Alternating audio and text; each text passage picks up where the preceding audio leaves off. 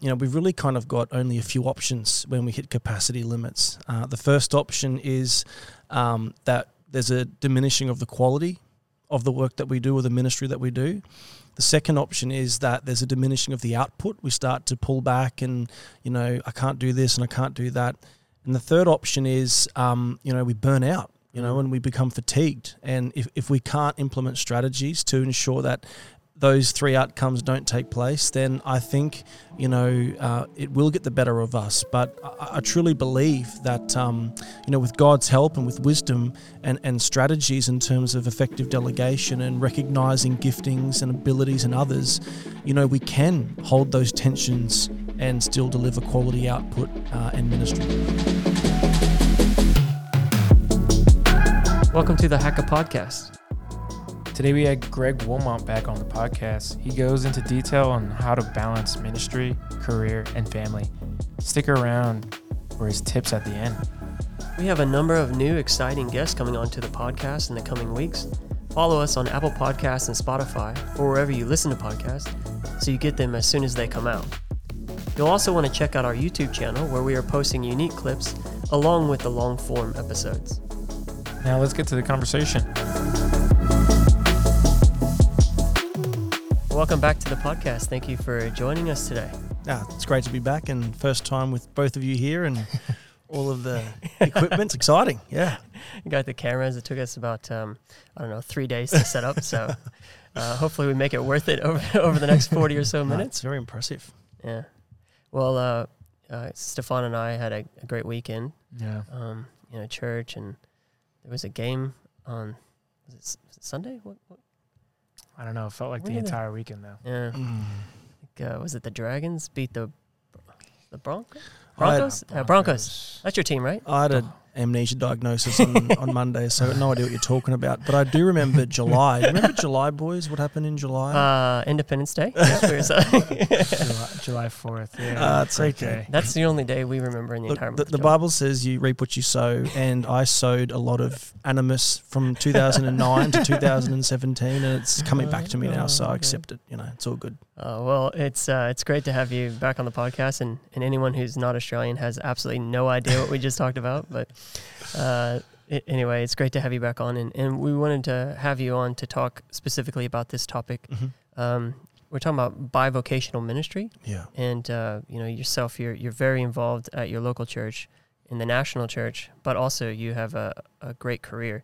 And so somehow you're able to balance that along with the family. Can't forget that three kids Yes. and uh, but you've got all of these different things pulling at you, and and you're a volunteer when it comes to national leadership. And uh, it's shocking for some Americans. You're the national youth president, and you're you're doing it on a volunteer basis, and then you're the youth pastor here at the POS, volunteer basis as as well. So I think there aren't many people more qualified than you to talk about bivocational ministry. So if you wouldn't mind um, setting the stage and getting us started on on on the topic here today. Yeah, a, thanks for framing that up, and and I would agree. You know, when I came into the church, I I kind of um, a lot of the mentors that I saw and the the people I looked up to at that time were full time in ministry, and my formative years, I kind of thought that that was the you know the goal to always be in full time ministry. And look, you know, at some point in my life, I would like to, but you know, for myself, um, you know, I you know went to university and, and got a job and I thought to myself,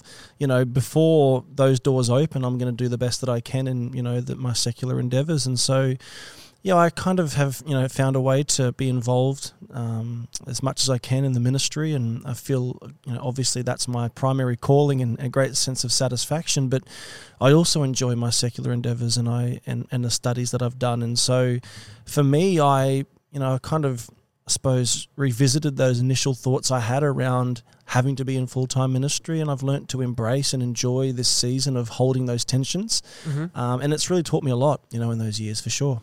Yeah, and and um, like we mentioned, you know, you're kind of on the extreme scale, Mhm. but I think there's a lot of things that people can take out of this because pretty much everyone who listens to the podcast, like vast, vast majority, would Yeah. be on a volunteer basis. They- They're not really getting paid Yeah. to to do kingdom work, as you say. Um, so I think a lot of what you shared today is going to be very applicable.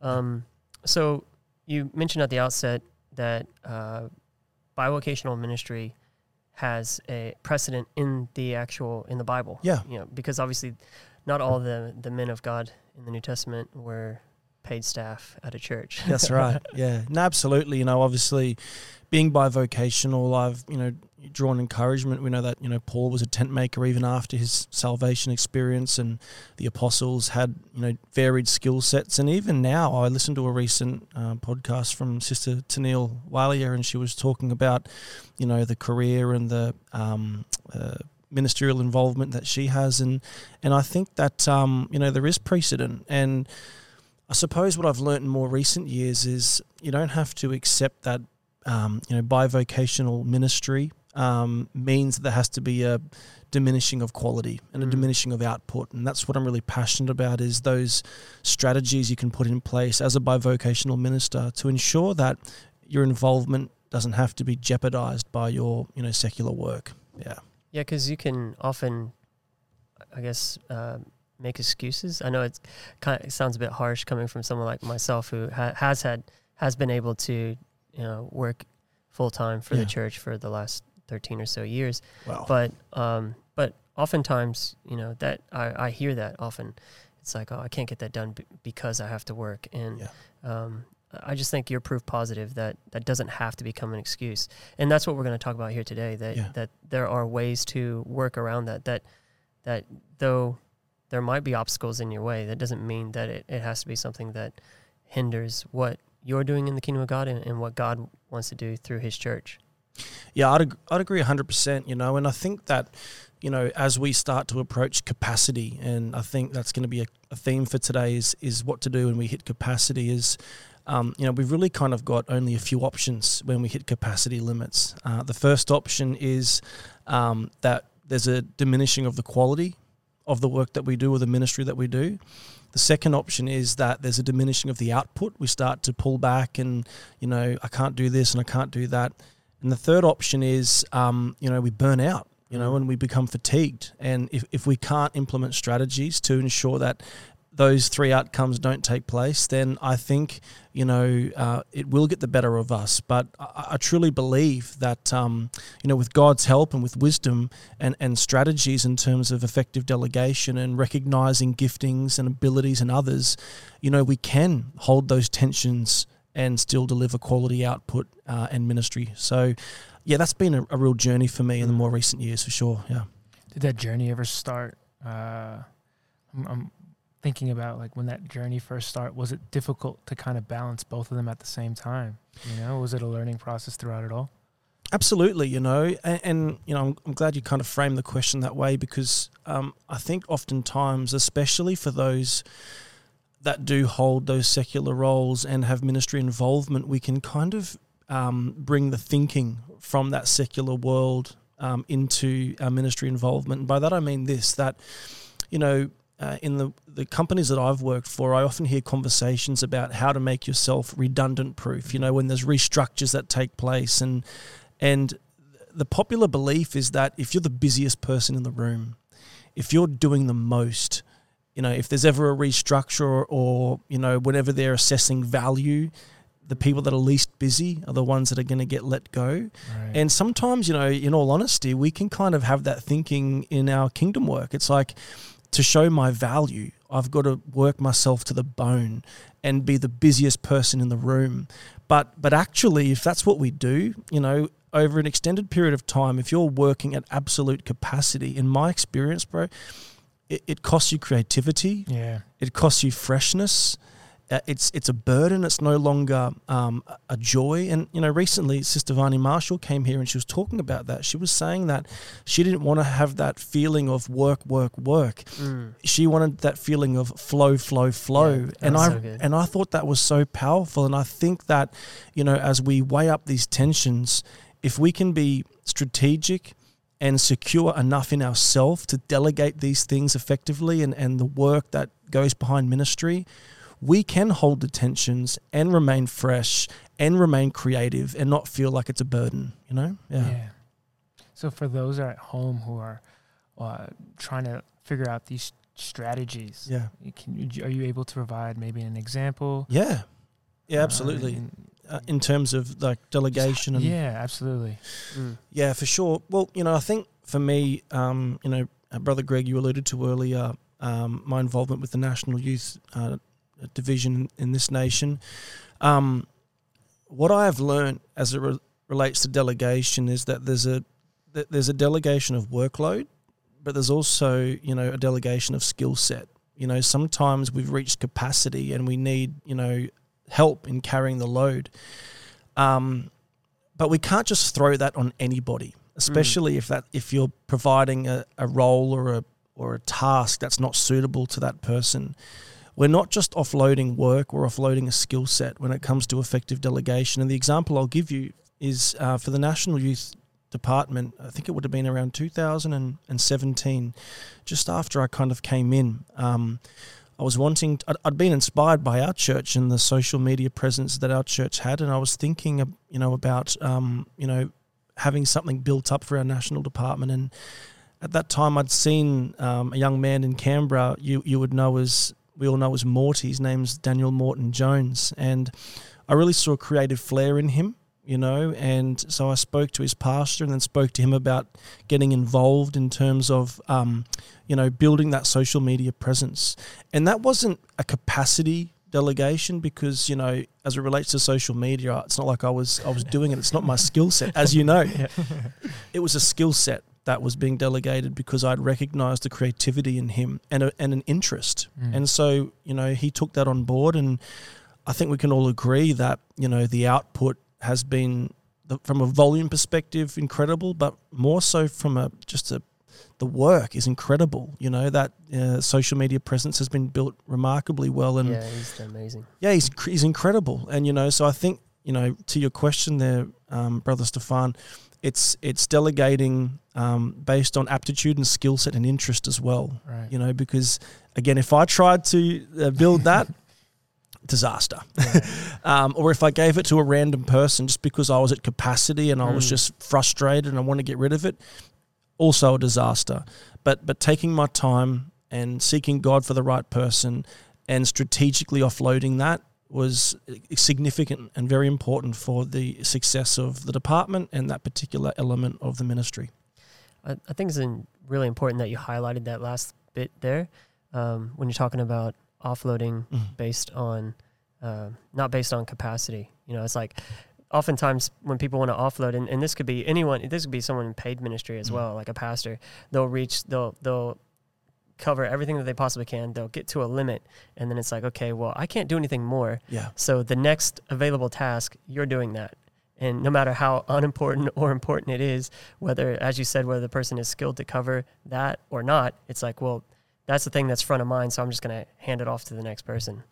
Absolutely right. And, and if someone's hit capacity and there was an additional task, that may have been something that that person would, would be capable in doing, but there was just simply no capacity for them to Mm. do that. You know, and so I think I think that's a really important, really important point there. That um, you know we've got to be strategic in doing that and not just uh, pass something off uh, Mm. because we're you know working to the bone and got nothing left in us. Um, and the other thing as well is, and, and I've learnt this myself, um, is I find for me um, as a leader of the department here in Sydney, at the POS or nationally, when I'm in the minutia or in the Mm. details, in the weeds of everything, I can't be creative, and I, and I can't think ahead. Yeah. You know, I, I find it so hard to think ahead. And, you know, in my role, I'm thinking about a youth convention in 2024 or the year after that. And when I'm being buried by, you know, the tasks of today and I'm at capacity in that regard, I find it really hard to be, you know, creative and to Mm. think ahead. And I think for leaders, that, that understanding that I don't have to be the busiest person every single day, but I do need to cast vision. I do need to think ahead. And I can't do that if I'm literally being buried by things that are outside of my skill set um, and, and are, are forcing me to work at capacity constantly. Yeah. Yeah. Sister Marshall mentioned that as well. And Yeah. in, um, I think it was episode 75 when we just sat down and chatted with her about different topics. And, oh, no, sorry. No, it was in the mental health, Yeah. the mental health one. She was talking about how as ministers and as leaders, we feel like we have to be, we have to be full on all the time or else we're not doing anything for the kingdom of God. And I think that's so important that, that you highlight that, that it's, uh, strategic Yeah. in in the delegation that we're doing, and and um, that we don't become micromanagers. Like it, it, the worst thing you could possibly do is if you're delegating off to someone and then you become a micromanager of the thing you've delegated. So you've probably actually created more work for yourself because Yeah. you're spending so much time following up and doing all of that. And, and and that approach is not scalable. Mm. You know, like you just mentioned that, you know, delegate then micromanage.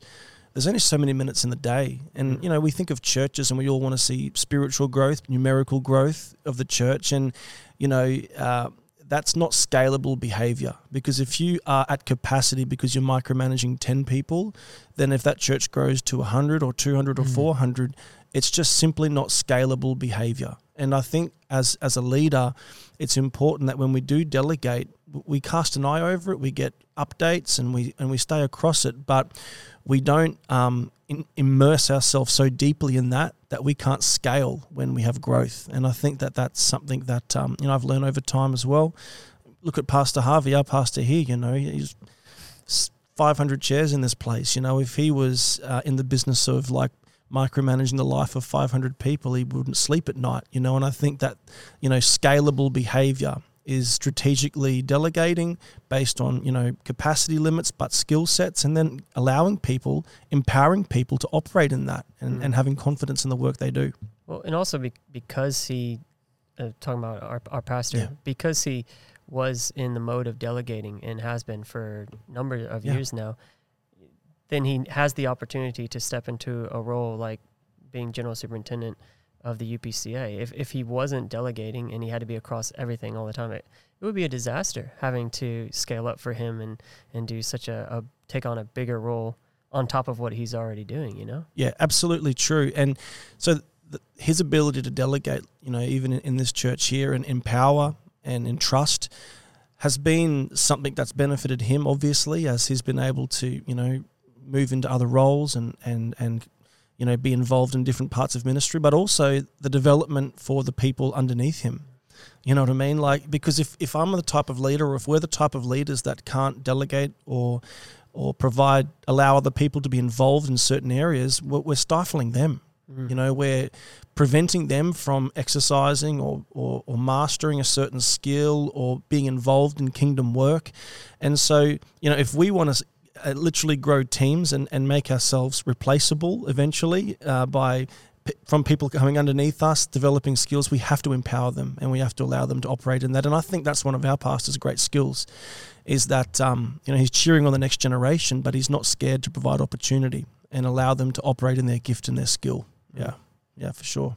So, Greg, we just talked about delegation and how it kind of frees up capacity. Yeah. But I'm curious, once capacity is freed, what do you do during your day to days that can um, help you balance out your um, uh, ministry? Yeah.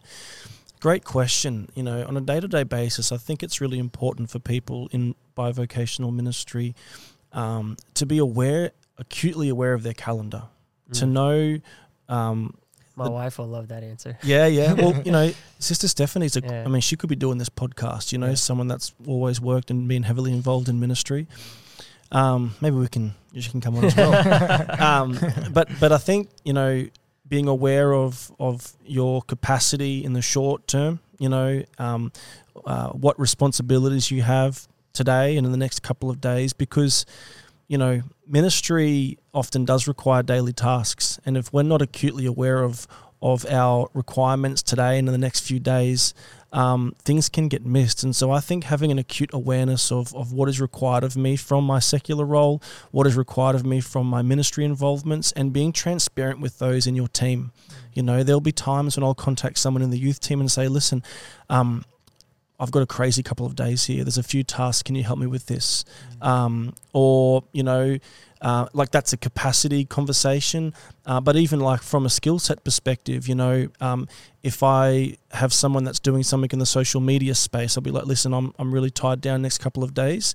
Um, just let me know if you have any issues in this space, but I'm just going to trust that it's going to be done. Or a conversation like that where you need to be aware of your calendar and to know how much available time that you have. I think that's a really critical key from a day to day basis.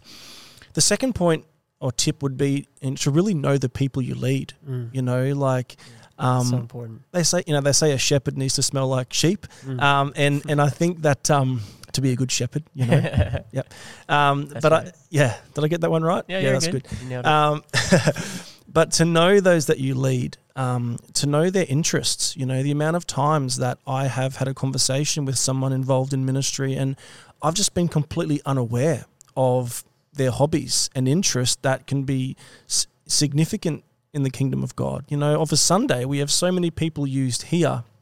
And I'll just see them operate and be like, wow, I never knew they, they did that or they had that skill in them. And so I think as it relates to leading teams and, and delegating uh, not just tasks but but skills, knowing the people that you lead, the talents they have, are they creative? Are they tremendous organizers? Are they administrative in nature? Are they inspirational?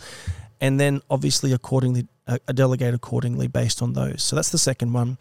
The third one is to know our red flags. You know, this is a, a purely capacity tip, which is that I think we all have behaviors that manifest when we've hit capacity. You know, um, you know, my wife can see when I've kind of hit that capacity when we're sort of redlining. You know, when we're revving out. You know, beyond five thousand revs, and and so I think we need to be acutely aware of those behaviors. You know, as I said, I, I believe that when we hit capacity, we're no longer as effective in casting vision, in thinking creatively, Yeah. in thinking with a fresh mind. And when I get stuck in that firefighting mode, putting out fires, I lose my ability to lead well. And Right. so I think having the awareness, those red flags of, okay, I've hit a capacity limit here, uh, and just that self awareness piece is really critical. So I'd say that's the third one. And that like that translates across so many disciplines, not just spiritual involvement, but like you know, if you're like someone like yourself, you know, weight training. If you if you get to the point where you're redlining, yeah. y- you're not going to you're not going to have good workouts. You're going to have bad workouts, and and you're not going to continue to develop your strength. You're not going to continue to grow because you're consistently um, hitting capacity, and so then your body just naturally just uh, pulls back. Yeah, it's just doing more harm than good. Y- y- absolutely and, and and then working out becomes a burden and then you stop working out you know and and and again ministry i think if we're exposed to that red line capacity limit for an extended period of time you don't want to do it anymore Mm. Yeah, it leads Yeah. to burnout. it does it leads Yeah. to burnout and it's not enjoyable and you know i didn't have this prepared but you know permission to rest Mm. for some personalities is really hard Yeah. you know, your type A personalities, permission to rest can be a foreign concept. But honestly, it's so critical Oh, yeah. because, you know, that time that you take to rest makes the time that you're not resting so much more efficient Mm. and, and the output so much better. And so if there's any type A's out there or people that are quite intrinsically motivated, you know, be disciplined to give yourself permission to rest. Yeah. And I think that's a really Schedule in your important rest. piece. Yeah, If you're type exactly. Yeah. Put it in your Google that in the calendar. calendar. yeah, exactly. Um, and, and like I said, for some people, that's hard. For some people, they're not comfortable unless they're doing something. Yeah, true. Um, I'm but, you know, like that. yeah, you know, but, um, but permission to rest is a really big one. So that'd be Mm. my four tips. So to summarize, being aware of your calendar, acutely aware of, of your calendar, knowing the people you lead, um, recognizing those red flags, um, and and of course the most important element is you know the constancy of those spiritual pillars in your life. Mm. You know, again going back to those personality types that are quite organized and delegate. Often leaders have these traits. Is we can be more motivated by ticking off a task list than by spending time with God in prayer, reading the Word, and those and those other spiritual disciplines. And so again, for me, when that begins to wane, it impacts my thinking. I feel as though I'm not um, uh, leading as well when I'm not connected to God. I don't have those disciplines in my life. So again, back to those type A's, build it in your calendar. Uh, it's so critical uh, again because there's many great people that I've spoken to who are mightily used of God that have admitted to me that um, those spiritual disciplines um, are sometimes not as natural to them as you know marking off those t- that task list and being disciplined in that space. I think is so critical because again, um, you know, this is a spiritual um, calling. Yeah. You know, and so if we're not con- connected to the spirit, I think with that, like in what you just mentioned there, I think sometimes that difficulty lies in the fact that um, results aren't noticeably tangible. yeah, Like you know, um, it kind of leads me to there was this. I think it was Simon Sinek was talking about have you seen this where he's talking about like brushing your teeth? Mm-hmm. And he's like, you know, the dentist recommends you, you you've heard this one? Yeah, where the dentist recommends like two minutes of brushing your teeth every single day, and you brush your teeth for two minutes, no result. You know, I think it's twice a day. You you brush your teeth one day, two minutes, twice a day, no result. Two days, but over time, at some point, there is. It's been scientifically proven that there is change that takes place, and so I think applying that to spiritual disciplines can really help us, um, especially as you, we're, we're harping on the type A's, uh, but that could really help them. Eh, For sure. And and again, we don't engage with these spiritual disciplines necessarily to have better output or to be better leaders. We do it because we want to connect with God. Mm-hmm. But honestly, you know, anybody out there that's read the word or had a, you know, been in a time of fasting or a time of prayer, your entire day changes. Mm-hmm. The way you respond to people changes. I notice for myself, I'm less irritable. Mm-hmm. Um, I'm more patient with people, and so like you know, like I said, we we pray, we fast, we read the Word to connect with God, but it actually makes us a better leader. Mm. It makes us a better communicator, and, and it makes us, I believe, um, a better visionary Mhm. um, and, and a better leader of people. And so, yeah, so critical that we don't forget that element. And you know, the irony here is that sometimes when we come to God, those spiritual disciplines, uh, we're hungry for them, but the longer we spend involved in ministry, um, it, it actually can require more discipline for us to be constant in those in those in those pillars. You know, so they would be my tips, and I think um, you know, hopefully those are helpful to people out there. Oh, uh, this has been a great conversation, and, and we're so grateful for you coming in and and, and uh, leading us in this conversation and sharing some of the things that you've learned along the way in your journey in your um, development across the years as a vocational minister. Minister, I'm sure so many people got something out of this today. I mean, I don't know how how you couldn't, but um, we want to give you an opportunity. Is there any final parting word that you'd like to leave us with as we finish up today? Yeah, thanks for that, and, and thank you guys for the honor of being here. It's been wonderful to see, you know, uh, the explosion of this ministry. It's just, I think it's tremendous. My final words would be, you know, uh, y- your involvement in the ministry. You don't have to be the busiest person in the room. Um, you know, you cannot be made redundant in the kingdom of God, and so that mindset of I'm busy to protect my place is not something that you need to have in, in the things of God. But in fact, having the security and the confidence in your calling to recognize, but then allow other people to grow um, through involvement in the ministry is a critical element for quality output, a spirit of excellence, but also your preservation as a leader, as a, as a soldier in the kingdom of God. And so, my final word would be there's nothing wrong with delegating based on the skills of those around you. In fact, it's a necessity that you would continue to be fresh, clear thinking, um, and and maintain a desire to be involved in the things of God. So, you know, I just want to encourage you out there um, that these are critical skills, and there's nothing wrong if you do that because, in, in fact, it's going to be uh, there to ensure your longevity uh, and quality output in the things of God.